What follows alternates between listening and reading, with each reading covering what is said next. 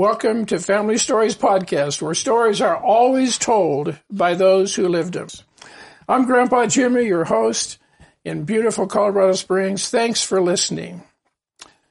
Have you ever talked to somebody who's come very close to losing their life? Well, today I'll be doing just that. I'm not sure if this is a uh, story of survival or miracles, and perhaps it's a little bit of both, but in either case, it's really pretty amazing. My guest today, after receiving his master's degree and completing other postgraduate studies, began his career in education that spanned 25 years. And then he went into business, became a VP of a very successful dot com in San Francisco, and then served as a managing director at a nonprofit firm, a CEO in a land development company, well, many things. This guy has quite a business career. And at some point, he transitioned to things that were maybe a little more ministerial. Yes. And became uh, the pastor of Harvest Bible Chapel in Illinois.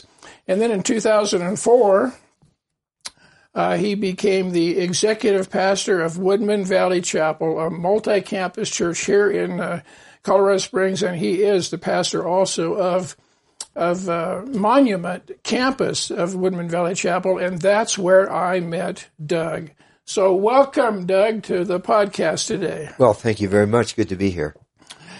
Doug, it's nice to have you. He is, his name is Doug Olson, and now we're going to get to some of the really important stuff. Doug is a 68 year old, physically fit man, which in part may be uh, what precipitated his story. It's even more remarkable the ending uh, with a guy who's not a kid anymore, Doug. Yeah, yes. You, you've uh, you've you've traveled a few miles. First of all, tell me just a little bit about your family. Well, yes, I have a wife of some 46, 47 years and uh, love her dearly. We have three grown children in their 30s and this day and age, uh, all very gainfully employed and doing well. Well, we have a, one grandson. Oh, one. Well, you've got to get five more for you catch up with me. I so know. you got a little ways to go. You love the outdoors. You love to do crazy things. Tell me about. I've heard something about your Harley collection, your Harley Davidson collection. Tell me something about that. Well, I am a motorcycle aficionado, if you would, and uh-huh. for a while I also did corporate speaking, and one of the companies I hooked up with was Harley Davidson. And so I would do their national events and their local events all around the country. And so when you work for Harley and you're someone who really loves motorcycles, it's probable that you'll end up with a few Harleys, and, which I have. We've traveled in all but two states across country. I've been to Alaska and back and all on Harleys. now that's why you say physically fit. If you're going to do the things that you do, you got to be in shape to do them. I think so. Yes. So tell me about this other club, the 14er Club. What does that mean exactly? Well, it's a, it's not really a club. It's just, uh, I guess it's bragging rights. There are 50 some of them. I've done almost, uh, let's see, 33 of them now. Now, 50 of them, what, in the continental United States? No, just in Colorado. Colorado has a distinction of having a number of very large mountains that are on or above 14,000 feet. And you've made it up to the top of how many? Uh, I think 33 right now. And I'll tell you, the thought of it uh, just makes me not even want to think about it. I don't think I want to climb to the top of 14,000 foot mountains and more. I'm sure some of them are higher than that even. That kind of puts us in a position of what happened to you in June of 2016. Tell, tell me where you were, who you were with, and what you were doing. Well, great. Well, we're also avid uh, backpackers. And so it's still early in the season in June to do 14ers. Many of them are snowbound. And so my friend and I decided to go and combine our love of backpacking with climbing. The Sangre de Cristos are a beautiful, beautiful mountain range. And on, in that mountain range, they have a range of 13ers, meaning not 14,000 feet, but 13,000 feet up. There's a beautiful area called Brush Lake area in the Sangre de Cristos. And that takes you up to a place called Brush Lake where you can camp. And once you make what we consider a base camp there, you can go off and you can go about another mile and there's a series of 13ers that you can climb. So my friend Dan, who is a genuine, thorough well experienced mountaineer, and I hiked in that first day. That's probably about an eight hour hike. It was um, a very difficult hike, one that not a lot of people go in, especially in June. June is wintry and summer, if you would. So there's still a lot of snow in it. And it's what's called a blowdown area, where atmospherically speaking, sometimes the trade winds have dipped down to that forest and leveled it. Really? Trees down all over. So it's a very difficult hike to get into Brush Lake. Does And any of this require like ropes and things no, like that? not that. Just you can imagine a trail full of fallen trees to go around and this, that, and the other thing. So it's an ambitious hike and we did it well. Got to Brush Lake probably late afternoon, set up base camp and caught some fish and had some supper and went to bed for the evening to rest up for what we were going to do is one for one thirteener. Now, how far out in the boonies were you? Oh, we were probably a good eight miles out. Um, we hadn't seen anybody the whole way. It's not a popular hike because of its uh, uniqueness and difficulty. So then what happened? Well, we got up that morning and uh, had a, a hearty breakfast and then started our hike toward the range of the 13ers. That probably took us, I don't know, that was probably a mile, mile and a half. We got to the first one, which we are identified, and that's called um, Lake. They all have different names. And so we proceeded to climb or scale the, the 13er called Lake. We got to the top, climbed back down, and it was still rather early. That just took several hours. And so we said, well, we're right here. Let's climb another 13er. So we went over to one called Thirsty, and it wasn't so much a saddle, but you had to walk over to it. And we proceeded to climb to the top of a second 13er. Now, contextually speaking, it's interesting. When you get to the top of the 13ers and 14ers, there's a book that often you can sign and write your name in. Well, no one had climbed those in nine months. So you can see it was a very, very rural and a very uh, scarcely populated area for hiking. That's why we never saw anyone. So on the way down, uh, again, when you hike in June, it's winter hiking and summer hiking. And so there are avalanche chutes. And what we do to save time is you go into the snow-filled avalanche chutes and you have a gnat's pick and you sit on your rear and you you slide down and you Oh, can really? you can save up to an hour doing that and you use your pick to steer yourself. I've seen that on television. Yes. yeah, it really happens and it's a great it's fun and it saves a lot of time. Well, at this point, uh, we had to climb down to the avalanche pit or the uh, chute itself, uh, crevasse, and we noticed it was a big one. It was about 200 yards because we had all the equipment to tell us how many yards it was, etc. But when we got into it, we noticed it wasn't snow covered. It was snow covered and rock covered. Just in June, you have a lot of snow coverings where rocks are starting to show their ugly face and jet out of the snow. I've seen that skiing a few times. Yes. So you know exactly what I'm talking about. So at that point, uh, we said we can't do this because it's way too dangerous. So we started to climb out. We had to climb a little rock face to get out. Climbed up on a path that was right beside the avalanche chute. Now, That's is this like a, a steep cliff that you were looking at?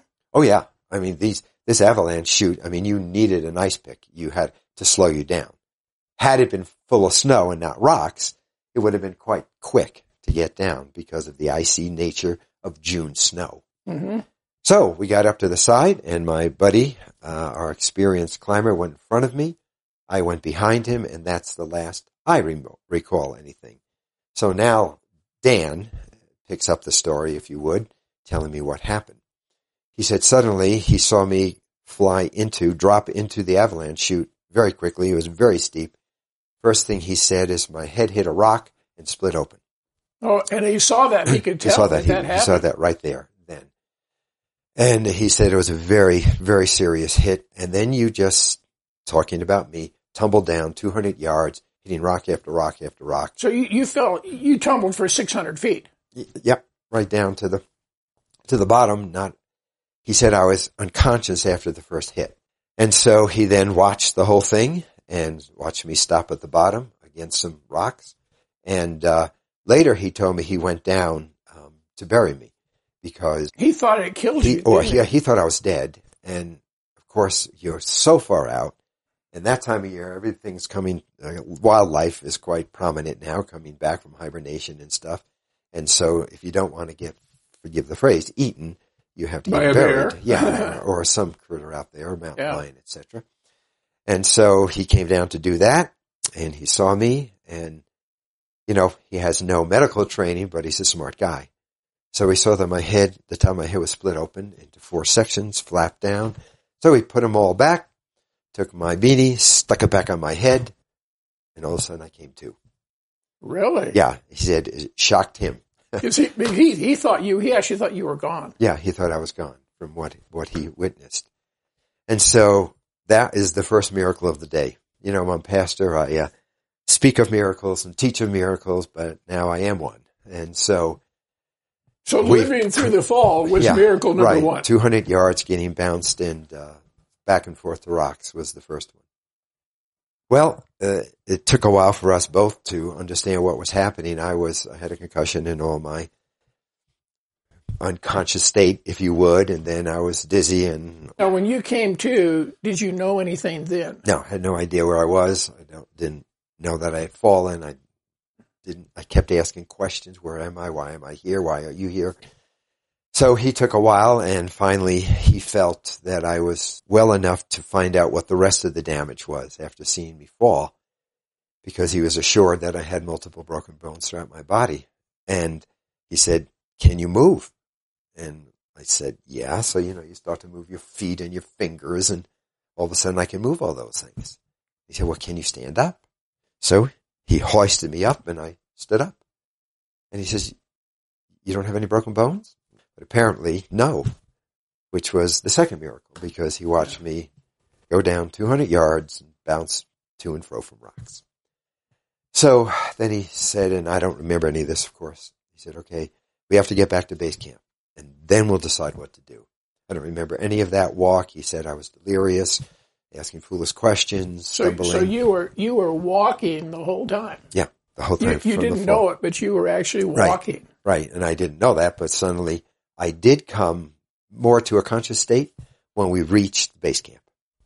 And that was the first time I think I could really talk to him and we can talk about what we were going to do. So, I mean, you're out in the middle of absolutely nowhere, correct. nobody around. No. I mean, you're just talking about little tiny trails through Correct. the forest, Correct. and you have to get help. I mean, because Right. this is this is serious at this point. I mean, Yeah, it's a very serious head injury. So, um, we went to get the first aid kit, which he then had had for many years, opened it up and everything was dried out. There was no help. He said, Oh my gosh, he told me later, I've had this for 14 years and never used it. So that was of no help. He again just tried to check my head and he didn't want to take the beanie off because that's what was holding my, the skin on my head together. So we discussed what to do. He said, uh, we have two choices. I can leave you here in the tent, but you have a very serious head injury. If you get unconscious, we had read enough about tales of these things. Stay you- awake. You, often die. Yeah. He said, but the only thing is we have to walk out and I don't know how long that's going to take. And so he said, at this point, let me just get some basic supplies, some water, and, um, we'll try to, um, see what we can do and walk out. That's the only thing I can suggest. He got me patched up as well as he could. He got water. He got supplies for the night and we started to walk. Really? Mm-hmm. Do you remember the walk? I don't remember the beginning of the walk. I do remember the end of the walk and the middle of the walk. Um, I had to walk very slowly. He was very patient with me. Were you could could you say that during that time, like you were afraid or scared, or, or what? Were you No. at peace? What what was it I like? was at peace. I don't know why, uh, but it was like it was the only thing I could do, not to exaggerate or elaborate on it, but or die is what we thought. So I do remember then. Apparently, this is hours later. That was probably a six to seven, and then even then it wasn't out. Um, I remember Dan, who's a, a fellow believer, screaming to God, just yelling, "God, you have to send me somebody. I can't do this alone. You must send me somebody." Now we were in a because he didn't think he could get you out. Right. And Yeah. it was just too much. We were going too slow. It's getting darker and, you know, all of that. We both look up and up walks somebody with a knapsack, with a backpack on. Full backpack, hiker, just like us. And we're just shocked. I mean, because you haven't seen there's anybody We haven't seen there. anybody, and we know there's not anybody there. And we know no one has climbed that mountain for over nine months. And so the gentleman looks up and he says, "Oh my goodness, guys, you look like you're you're in trouble. You need help." And Dan says, "Yes, we need help." And the guy said, "Okay, well, I have extensive medical training, and I have a full medical kit with me in my backpack." My goodness. Then he says something, which is the next miracle. He says, uh, and I don't know what your faith is, but I'm a believer. Would you mind if I prayed for you? And so it's like, oh my goodness, this is too much. So we all confer, but basically they confer. It was decided that Dan, now remember Dan, we've already hiked in the day before in a very hard trail. Already got up at the crack of dawn. We've already climbed two 13ers. He's saved my life. He's walking down with me and he says, the only thing we can do is I need to run down the mountain with my phone in my hand. And as soon as I can get coverage, I will call search and rescue. The gentleman does whatever he can for me and the gentleman now and I start walking down together very slowly and Dan is gone. Dan is running down the mountain. Well, hours go by and Dan runs back up the mountain and uh, says, I got coverage. I called search and rescue. From the point where I got coverage, they can come in now and rescue us. But we have to get down to that point. So we start walking down to that point and we get down there quite a bit of time later and there's no one there. So now it's like, what are we going to do? So now we have phone coverage. Okay. But we're still densely in the middle of the woods. And so he calls and he says, where are you? Where are you? And he says, we're here. We're here. We have whistles. We'll whistle. And so they blow these whistles and sure enough, we hear them. So two of them from search and rescue had made it up that far. And they said to me, um, okay, I got some good news and some bad news. Uh, the good news is we're here and there's a full search and rescue party coming out to get you. The bad news is we can't rescue you from here. We can't get in with anything. You're going to have to climb another small mountain to get out. In other words, they couldn't carry you on a cot or anything. They couldn't get anything you had in. to actually do it. Walk. Remember, we are in a very densely blow down area. And so we had to go up another terrain, another small uh, mountain, whatever you want to call it. And so we start that journey. Now it's hours and hours climbing up with Dan again, taking care of me. And now I have two search and rescue guys with me.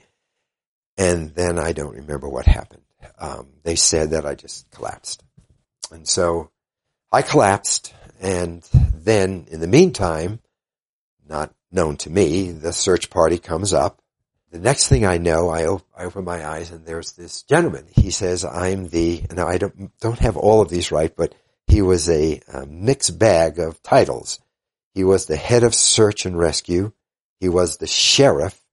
And I think he was one other. He was a doctor. I thought, wow, I am in the country, you know. And he says, he says, I don't know how you did this. He said, you must be in great physical shape. And of course, I wasn't able to tell him, well, let me tell you, God saved me. But, and he said, and you will not believe this, but you fell two from where we had planned to coordinate the rescue. Really? Yes, yes. And I was right there. And of course, I never knew it because I just collapsed. Well, I collapsed two feet from where they had already predetermined the rescue. Then a few hours go by when uh, search and rescue, the party comes up and they decide how they're going to get me down. Too dense for a helicopter. So you're still in the boonies. Um, deep in the boonies still. Oh my goodness. So they had this new thing where they had this uh, four by four come up, you know, this, the little ones. And so they brought these, uh, this little forerunner up, this little thing with four wheel drive, and Uh-huh. it had a long pole attached to like a trailer type thing. There was this wooden stretcher and then a seat for a doctor where my head would be. So we have this little four by four going down and this long pole with a wooden stretcher and this doctor holding my head. And Dan, still, Dan is still alive and kicking. And so he and the, some of the other team have to go down and remove large rocks and small boulders from the path because now they have to get me down without shaking me This so is much. like the never-ending journey. yes, it is. And, uh, you know, I thought to myself, oh Lord, I made it this far, walked all day, got here, collapsed, came to, and I'm going to die on this stretcher. they're, they're going to, they're going to dump me, you know. So I think that took a long time to get down because it was about 11 o'clock now in the evening. uh, when finally we saw the ambulance, and the ambulance had been there for hours waiting because it was so hard to get me down. So then I go off to a hospital, and the hospital was treating me, and I remember, and they, they did a fine job, and I was in triage, and uh, I remember looking up and seeing some gal. She looked to me at about me 27 or so, and she's stitching my head up, dozens of stitches to get my flaps back together. And although they were doing a fine job, I thought, I've got to get to the University of Colorado Hospital. now, uh, during this time, had your family been notified yet? Yes, and this is a whole other uh, story. Uh, my wife was away. She was in a, a wedding in New York. Mm-hmm. She was, of course, unfortunately, little by little, her uh, phone had gone dead. She was in a rural area herself. So she came back from dinner and uh, her phone was charged then. And she saw all these calls in. Well, the first couple of calls came in that I was dead. Oh my was, goodness! That was not the best uh, news to have her greeted by. And then she went through the cycle of calls, and of course, people thought I was dead. And then they, no, no, he's at a hospital. He's getting stitched. And so she did a elaborate job of somehow going from that city to this city, getting a plane, coming home, and that's another story. But I am literally thinking I've not that the hospital was bad, but I have to get, I have to go to University of Colorado Hospital. I knew nobody. I knew what we could do. By that time, so um, that was probably, I mean, honestly, probably an inspired thought. It was probably God encouraging you to do just yes. And uh, the rest of the story is amazing. And so my son comes and they release me to my son. So my son gets me home and it's the next morning, just as my wife drives in. She sees I'm alive and, but she sees I'm in bad shape. And so what she had done is amazing. We have a niece who is a plastic surgeon in Atlanta. She called him coming home, realizing that I was in bad shape. We had not talked about my desire to get to University of Colorado Hospital. She said, please call. Somebody could do you a professional courtesy, if you could get a plastic surgeon to look at Doug yeah, because this was serious business. The serious eh? business. My yeah. face was destroyed. She does. She gets a hold of one of the top plastic surgeons at USC, explains who she is, and he says, as a professional courtesy, I will do that for you. So, well, I got to tell you, Doug, you look pretty good. You don't look like yeah, you have no, injury I know. of any kind. Well, I've got ten plates in my face. No, you have ten yeah. plates. You so, have got to be kidding yeah. me. So Doreen had done this and arranged for it. So the next day we, we go up there. He came out of the initial studying all the x-rays and stuff they had given him and said, this is much worse. Uh, we have to operate tomorrow. so clears the schedule. And, um, I go into surgery up in University of Colorado Hospital and it was supposed to be a five hour operation. It was a eight hour operation. And I came out and the stories again that they told, I mean, he said at there a certain point, especially with your cheekbone, he said, we pulled pieces of your cheekbone out, put it on a plate, glued it back together, and put it back in your face. You are kidding no, dozens and dozens. And they went in through a small hole in my cheek and they did all these things, restoring one side of my face totally. I mean, you had the best surgeon, one of the best possible, surgeons in yeah. the best hospital yes. possible. Yes, that in itself is a miracle. It really is. And so then, um, you know, I had to go back for checkups, etc., and so on. And the process was going wonderfully, and I made the determination that I was going to be back on top of a 14 in 100 days. And so, did you make it? I did. well, you know what's interesting to me during all of this time what was happening to you once you had your mind back, once you could think clearly, once you had you were ready for surgery or whatever. What what did you think about perhaps spiritually or in your heart? I mean, what was going on? Well, we realized that I think in those moments you don't think clearly. I mean, I was still not thinking clearly because of the severity of my injury. Dan had one thing on his mind: rescue me. He saved my life. Uh-huh. So we weren't thinking maybe as clearly as we could have been, but clearly enough to be saved. Both of us are believers. Dan prayed his way down, prayed for me the whole way. His prayer was answered when this gentleman, who by the way, wasn't supposed to be on that mountain that day, he Is changed right? his mind at the last minute. That's what he told Dan. that I wasn't even supposed to be here. Without Because him, brothers you, you in wouldn't, Christ, you wouldn't have made it at all. I don't, I don't know what would have happened along the way. So many people were part of this life-saving, miraculous experience. Oh, I'll tell you what. Has this changed you in any way? You know, it's interesting. Um, it's not like, okay, like you're in a foxhole, Lord, if you get me out of here, I'm going to not do this or do this or Uh-huh. something like that. But it was first a realization of all that I had preached about all these years being so true. God is there for you and miracles do occur.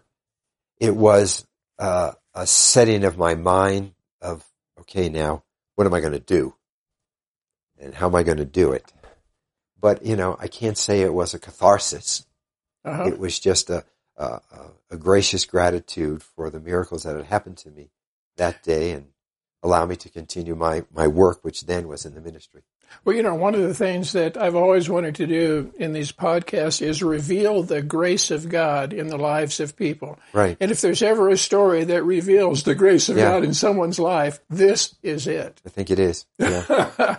I'll tell you what, it, it's an amazing story. I've heard that, and I heard you tell this at church very briefly. oh, yes. I just shared it. But it. the details that you've gone in today, this is absolutely a miraculous story. I I mean, I'm just, I'm just amazed that you're walking today Yeah. after that happened. You know, especially you hear people who you know. I'm a pastor, so I, I have opportunity to minister to lots of people who are injured and, you know, someone slips off a bike and is in a coma for three months.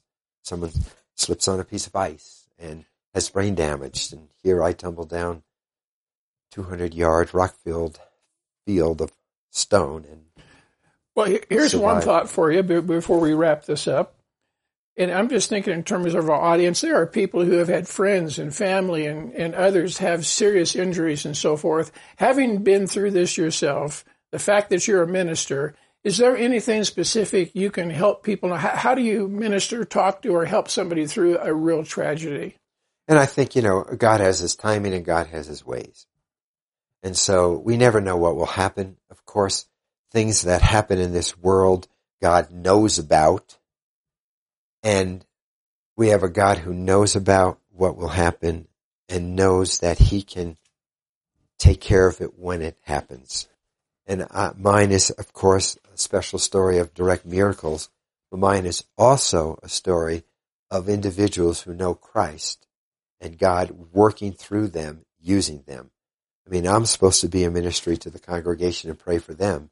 I had literally hundreds and hundreds of people praying for me. You know, when I went back for these checkups, the doctor couldn't believe the rapid recovery, and hardly anyone could believe I was back on top of a 14er. within Well, you know, when I heard your story, then I saw you at church within a few weeks, and you were still bruised and, Yes. and, and you looked like you had fallen, but Yeah. not like you had had the kind of fall you took. yes, sir. And I thought that was pretty amazing that you were even there. yeah. well, I wanted to come and show him I was I was still around. Have you thought of writing a book to tell this story? No, I haven't. Well, I would encourage you to consider that. Okay. It's, it's worth telling. In fact, Yeah. this could be a movie. It's that good. I mean, you've you've told it in a very calm way and, and what happened, but the truth of it is this was dramatic. The whole thing was Yeah. dramatic. There's just tremendous drama in there. And I just want to thank you again for coming and you're telling your story. And I think this is going to bless a lot of people out there to hear this. So Well, I hope so. for those of you who are listening, thank you for listening. And remember this, you too may have a story that will help somebody else in their life. If you do, I would love to hear it. Get a hold of me at mygrandpajimmy.com or mygrandpajimmy at gmail.com and tell me your story. Maybe you're going to be the one that helps somebody else. Thank you for listening.